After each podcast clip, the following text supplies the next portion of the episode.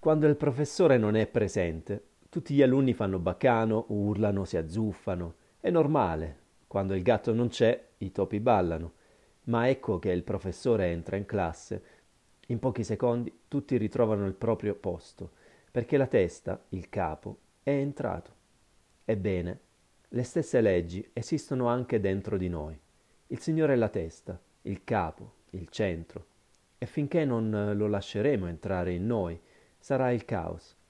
Quando sento qualcuno dire io non ho bisogno del Signore, me la caverò anche senza di Lui, posso rispondergli che, in effetti, se la caverà, ma in quale disordine e con quali perdite? La testa, il Signore, introduce l'ordine fra le cellule del nostro organismo. Quando Lui è presente, tutte lavorano nell'armonia e nella pace, e la vita circola.